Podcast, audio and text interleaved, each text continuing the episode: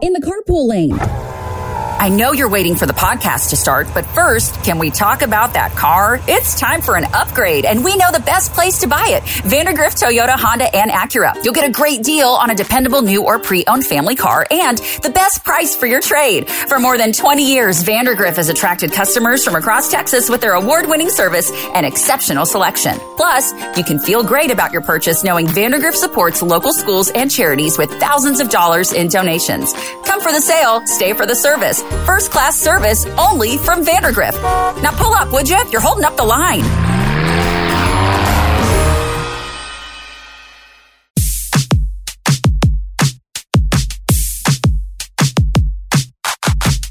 Is No Gifts, Please, the parenting podcast by the pair with no real gifts, but a whole lot of gumption. Hey everyone, I'm Steve Noviello. And I'm Jenny Anchondo. So excited to have everybody here. You know, I'm excited for today's show because, again, the, the point of us getting together and doing this podcast has really always been from the point of being of service Yep. to other people. And one of the ways that we hope to do that with you folks is we ask, I mean, I'm I've got people at birthday parties in the carpool lane, and I always ask them, what do you want to hear us cover?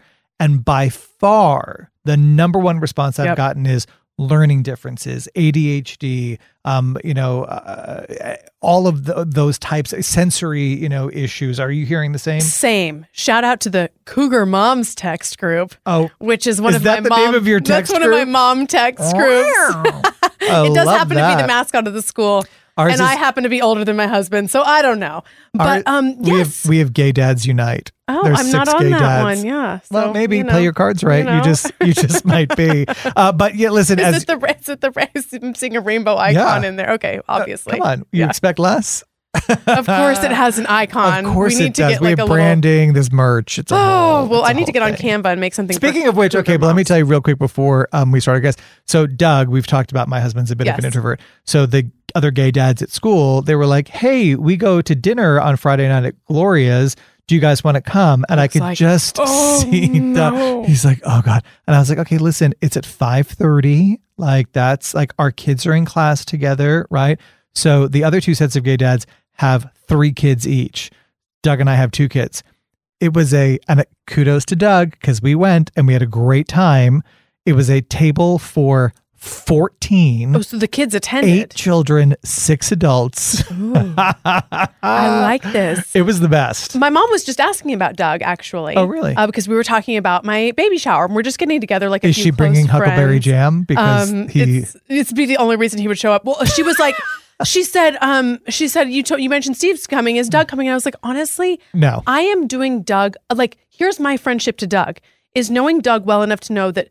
Doug definitely doesn't want to go. I mean, most people honestly don't want to go to a baby shower. You probably don't want to go either. But I you do wanna to. go. But but like he definitely doesn't, and it doesn't mean he doesn't like me. He doesn't mean he's not excited about our baby. Correct. It is who he is. You're gonna have fun, hang out with the girls. I mean, yeah, it'll be like you and Heath, but right. Exactly. but it's um You know, my high fine. school girlfriend, when we had our when we had Jacob, she sent a gift, and I sent her. No, I said, "What is your address?" And she said, "Oh no, no, like." The other part of my gift is do not send me a thank you note. solid. Solid, right? All right. So Very speaking solid. speaking of thank yous, we have a big thank you for our guest today. Go ahead and introduce her. Yes, and listen, pats ourselves on the back. We are getting some really We great really are. guests. So Keri Wilmot is the an author, speaker, and pediatric occupational therapist. She's also the author of this book. It's called Wired Differently: A Teacher's Guide to Understanding Sensory Processing Challenges. So she's an expert in the Wonder app. She's a freelance expert to understood.org, which is a resource for uh, parents from, you know, children onto adulthood. So really, really, I feel like we're honing in on what everybody asked for, which is, you know, how do we navigate How do we navigate? And and let me start with this question right here. So and and really the title of your book speaks to it. Some people's brains are wired differently. Is that why it's so my husband has ADHD and it's nearly impossible for me to understand that because my brain just doesn't work that way. No, I completely agree. My husband and son both have ADHD and I do not. And so it is really it's it's difficult when you don't necessarily understand what their brains are going through just kind of in an everyday setting when they're asked to do what what might be perceived as just really simple things, right? Get through this routine. Let's just, you know, for kids, let's get your clothes on and go to school and and they're not anywhere putting their clothes on to be found. Sure. You know, so it's a lot of times it's these daily routines that are happening that kids are really struggling with following through on and then they go to school, right? And so then there's a teacher who's asking them to do all these really difficult things. And if it's hard for their their executive functions to work properly, which is to, you know, make sense of all that information and follow all those sequences, then you're going to get some pretty interesting behaviors that are probably going to come along in terms of that. Well, it's interesting because it's like the diagnosis obviously or or or, or some sort of just classification or understanding it's for the child or for the or for the adult or whoever's receiving it. However, the benefit also comes to the people around them so they can start to learn and understand. I, I, think what a lot of the parents in our realm, our kids are little, you know, young elementary school age, I think they're just wondering when do you go in for testing? When is something an overtired child and when is uh, a, a child that needs some better attention or some testing? So that's kind of the hard part is that, you know, kids are able to pretty much make it generally through like preschool, right? You know, they're able to develop those skills and then kindergarten happens. And I don't know the kind of kindergarten that you went to, but the kind of kindergarten that I went to had still had a lot of play opportunities, right? You were there for a couple hours a day. You know, now kids that are in kindergarten, they're there all day. Mm-hmm. You know, and and when I first started working as an occupational therapist like 20 plus years ago, we had this um, when I would go test kids to see like whether they'd be eligible for OT or not, I would always ask them because as therapists we're looking at motor skills, how kids are able to hold their pencil, and I would ask them to write their name. The benchmark then developmentally was that they write their first and last name in capital letters from a model, meaning they're copying it by the end of kindergarten. Stop it. No. So that right there, I feel like is kind of like a big like light bulb moment That's in terms changed. of look at what the expectations are now. So I don't know what you know. Your kids are a little bit older. At, at three well, and a half, we were submitting for. Yes, schools. I was going to say. I Remember you told us about private school. Yes, and so we were in a district where we were going to be looking for a private school opportunity. At three and a half, the the we had the benefit of finding out what was on you know some of these private school tests because it was during the pandemic. So normally they take your child away and they ask them to do things you don't know what it is. Um, that sounded really sinister. It's not that. It's just they have to do it in private. But because of COVID, they had to have the parents record it on video. So Brighton's three, I mean, barely three and a half. And she had to write her first and last name. She had to write one through 10. She had to draw a person with all of the different appendages, label as many. And it wasn't that if you didn't do all these things, you wouldn't get in, but this is what's being asked of them. And so I started to ask early childhood, you know, providers, is this is this normal if she can't write her last name yet? She could write her, you know. And you have a big last first. name too. Whoa, well, she, actually, no, she's the other one. Your married name. Never but mind. still, even Brighton and um and they didn't indicate all upper and lower, but I believe that it was understood that the first letter should be capitalized, the rest should be lower. So anyway, it really sent me into a tizzy of wondering, is that what everybody else is doing? Yeah, and so there are kids that are able to do that, right? Because they've received the instruction. They're getting it in daycare. They're getting opportunities to do that. But developmentally, so the academic ex- expectations and the curriculum expectations have changed, but developmentally it has not. And so that's really the tricky part is kind of trying to figure out, you know, what's what's related to the curriculum and what might be something like a budding learning disability or something eventually like ADHD. And so what started happening is, is I, I was working in a preschool um, for a public school preschool in the Northeast, and I was going in and out of daycare centers and preschool centers trying to figure out why kids were failing. These kids were being asked to leave find new daycares, find new preschool programs. Because what was happening is, is they were exhibiting a lot of behaviors. They were having a hard time sitting on the carpet. They don't want to play with the Play-Doh. You know, they're, you know, they're really having a difficult time focusing and engaging as part of the classroom activity. Teachers are giving them something to write and they're like not wanting anything to do with it at all. And so then it becomes a, well, is this a disability or is this, you know, related to like just curriculum. Mm-hmm. And what we were finding is as we were taking these kids thinking like maybe they have a disability, putting them in a different environment with a smaller number of kids, with a teacher who had a little bit more training in special education, and miraculously, they weren't struggling as much, right? And so we kind of found that changing the environment, giving kids more support and more structured learning opportunities was a way for them to be more productive and they just needed a little bit more time. And so I guess that's kind of the tricky part, you know, kind of to circle back to the question that you that you had before is you know, we're seeing these things happening sooner because the expectations are higher. Ah. So, are there any like hard and fast red flag moments? Like, I know for us, our oldest, who ended up being incredibly academic, but did not start talking until well after he was one. And I was getting really concerned about it. I thought maybe he was on the spectrum or there was some sort of additional resources I needed. And I remember somebody asked me, I think it was, does he point or some, there was something. And I, and I was like, oh yeah. And they're like, you're fine. Don't, you know, don't worry Oh, about it. interesting. So are there any, when we're dealing with things like ADHD, um, uh, are there any hard and fast like okay yes expectations are high but here's a telltale sign that maybe you do need to double click on this Yeah, the expectations are high and they're really just kind of not, you can't find ways to engage them, right? You know, aside from, and, and this is what happens in school a lot here's your pencil, here's your piece of paper, let's do this kind of like rote, boring educational task. That's usually when you kind of see it the most. But if these are kids who are like, you can engage them different ways while they're playing with toys, while they're, you know, doing other activities and they're learning that information, then you're just, you've, you've learned something valuable. They have the ability to learn, but they might need something a little bit different to learn that isn't just kind of this standard boring way Right. right? They need to move. They need to be playing. They need to be using their hands you know? And so then it becomes trying to figure out like okay maybe that's you know that's how they learn. How do we get that into their educational environment so that they aren't struggling as much to sort of follow the context of the Mm-hmm. yeah like i mean we pick a different road to the same destination essentially. So I've been hearing a lot about the testing that can be done, and I'm sure there's a wide range of different tests that can be done. It, it sounds incredibly expensive, time intensive. It's hard to navigate as a parent. Like, which test do you get?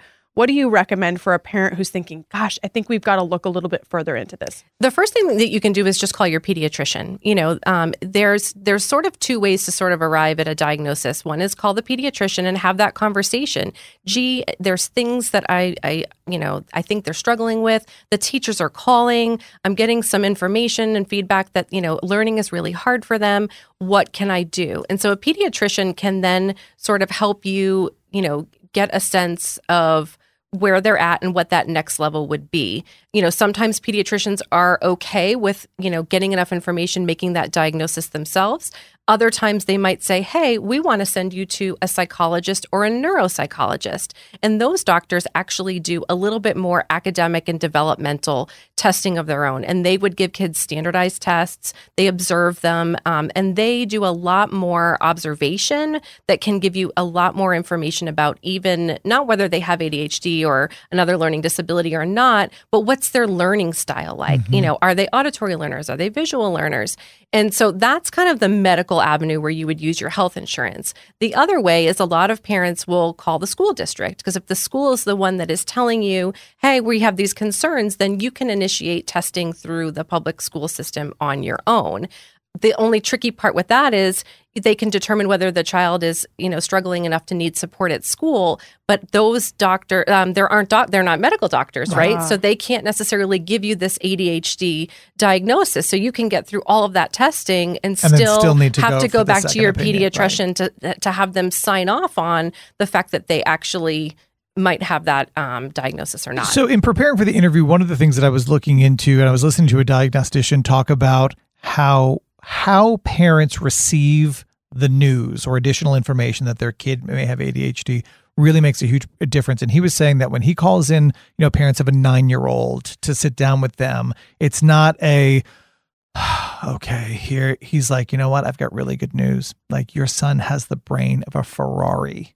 It's a it, it can do amazing things. We have difficulty with the brakes though. So we need to kind of navigate that. How important is that to kind of set not only the child up, but everybody, their support system as well? How important is how we package the news? For sure, it is definitely important. I think what we find now is that there's lots of adults who identify as knowing that they have ADHD.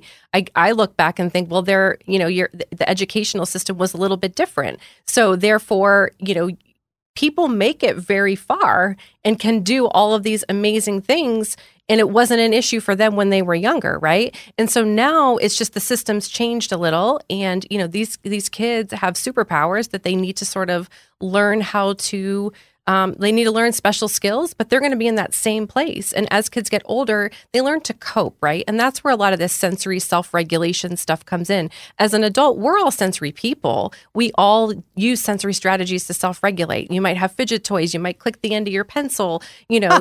I'm doing Both it as we us, exactly. right. yeah so you know you have we you learn a little bit more about yourself and then usually a lot of times as people get older they find themselves in a career path or in a position to to do something for work that sort of fits Embraces, that style right? Yeah, for correct sure. For sure. What What's the next step after you have that conversation? We've got the Ferrari brain. We need a little work on the brakes. Is it a discussion about medication? Are you changing schools? Are you working with somebody like you? What, what's that next step? I think, and that's where neuropsych- neuropsychologists are really great because they'll give you lots and lots and lots of recommendations. And they might, you know, there are some kids that need to work with an occupational therapist like myself. They might need help holding the pencil, learning how to, you know, form their letters correctly. We, as OTs, work a lot on self regulation. We teach kids about emotions. We teach them about the activities in their day that help make them calm, the ones that help get them overexcited, how they can choose, like, hey, when I'm feeling a little bit overwhelmed, I need to ask for a break. I need to go to that little quiet space over there and, you know, hang out with my fidget toys and and wait until I'm ready to come back. You know, so um, you know, they maybe they need a speech therapist. You know, it's so it really maybe they need a tutor. You know, maybe Right. they need to find additional supports at school. So there are really lots of different avenues to explore. Um, sometimes kids need a um, a counselor. They need to go through some actual therapy. They, there's family therapy. You know, for parents to kind of manage because some of these issues when kids are younger are hard. Right? It's it's hard to get them through to the next level. Um, but there's a ton of support and a lot of people out there that are are able to give kids the the skills that they need to move forward. So let's talk about some takeaways because I always want to make sure I know that we both do when when folks are are tuning in and, and giving us their time that we want them to kind of walk away with maybe like a tangible list. Uh, and and the first thing that comes to mind I think is the after school routine. I know a lot of parents who have kids that have learning differences, particularly when it comes to ADHD. Uh, look, these kids are wiped out. They've had a full day of a lot of you know stuff coming at them and and maybe the temper and the patience is a little short. So I see you nodding your head. So I'm assuming you lay it on us. I mean, what what do you do? Yeah, well, the first question is homework or no homework. I'm seeing a lot of districts now that actually at the younger level are moving away from no homework, which is not a bad thing, right? Because homework can be another trigger for these kids because there a lot of times people weren't really paying attention to the kind of homework. Homework should be simple. It should be something that they've already kind of learned to work on mastery, not the the thing they didn't finish that they weren't paying attention to while they were in school earlier. So if kids don't have homework, then it opens up a little bit more of an opportunity, right? Where that stress and that need um, for extra work when they come home isn't necessarily there. But for sure, when kids get home, you want to give them a break.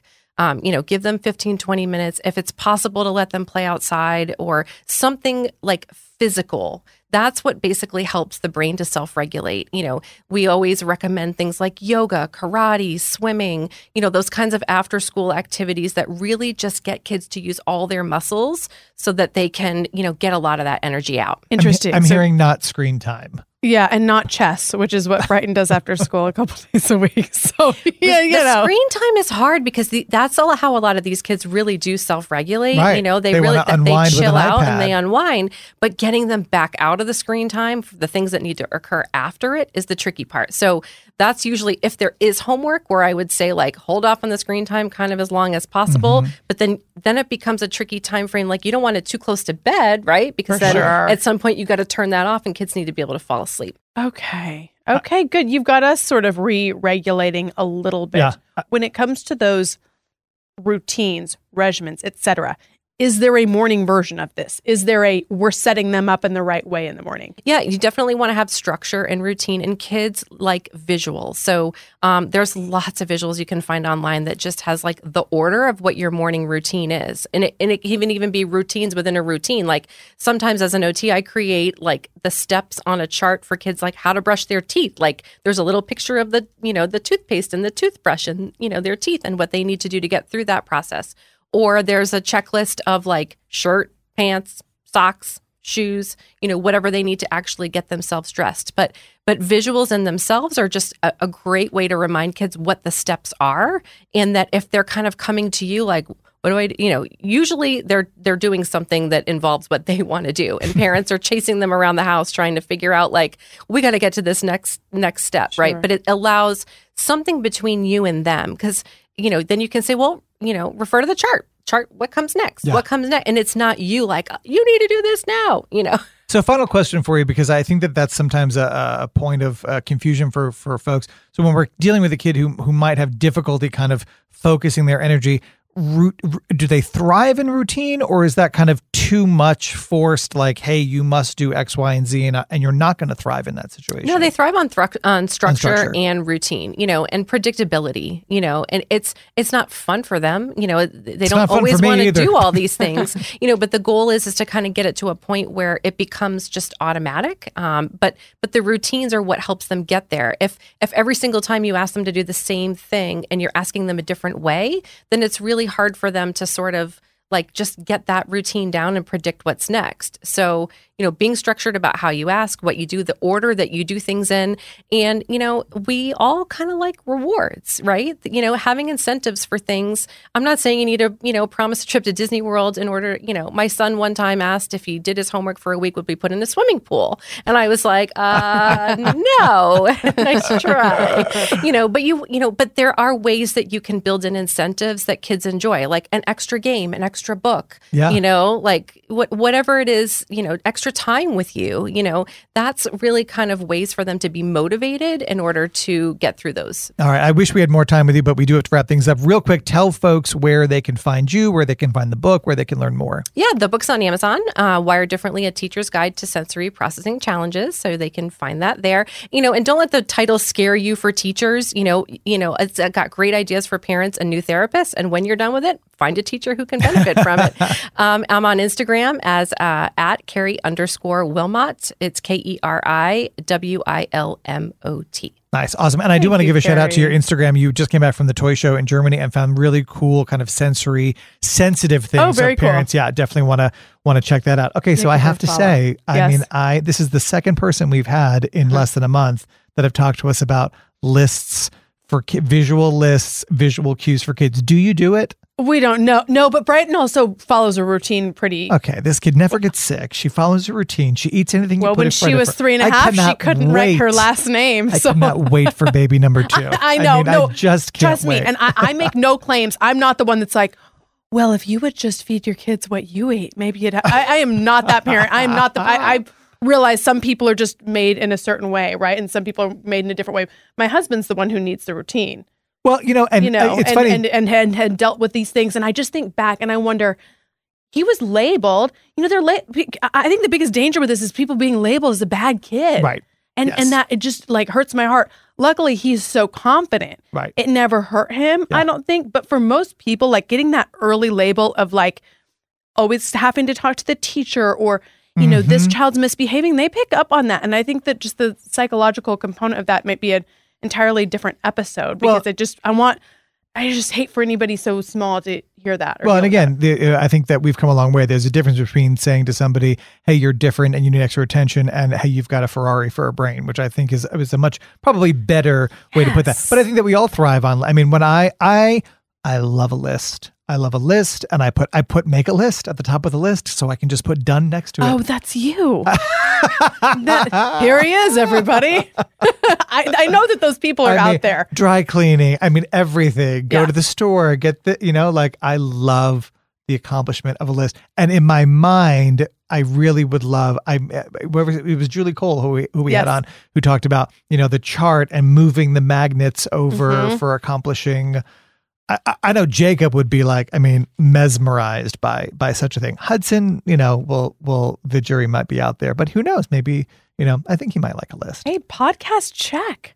Check this baby off. We did it. We made it through another Exactly. round. Today, right? Meet Jenny podcast check. Yes. Okay, we want you to check off your list, uh, to like and subscribe, and of course, continue to listen. We cannot do it without you. And what a fun time we're having uh, on this new project. So we do appreciate all of you listening, tuning in. We do talk about visuals sometimes, so we do want to remind you. Of course, you can listen to us, but you could also watch us on YouTube. So go ahead and click that subscribe button. And if you do nothing else today, go find yourself a friend you don't need to clean the house for. We'll see you next time.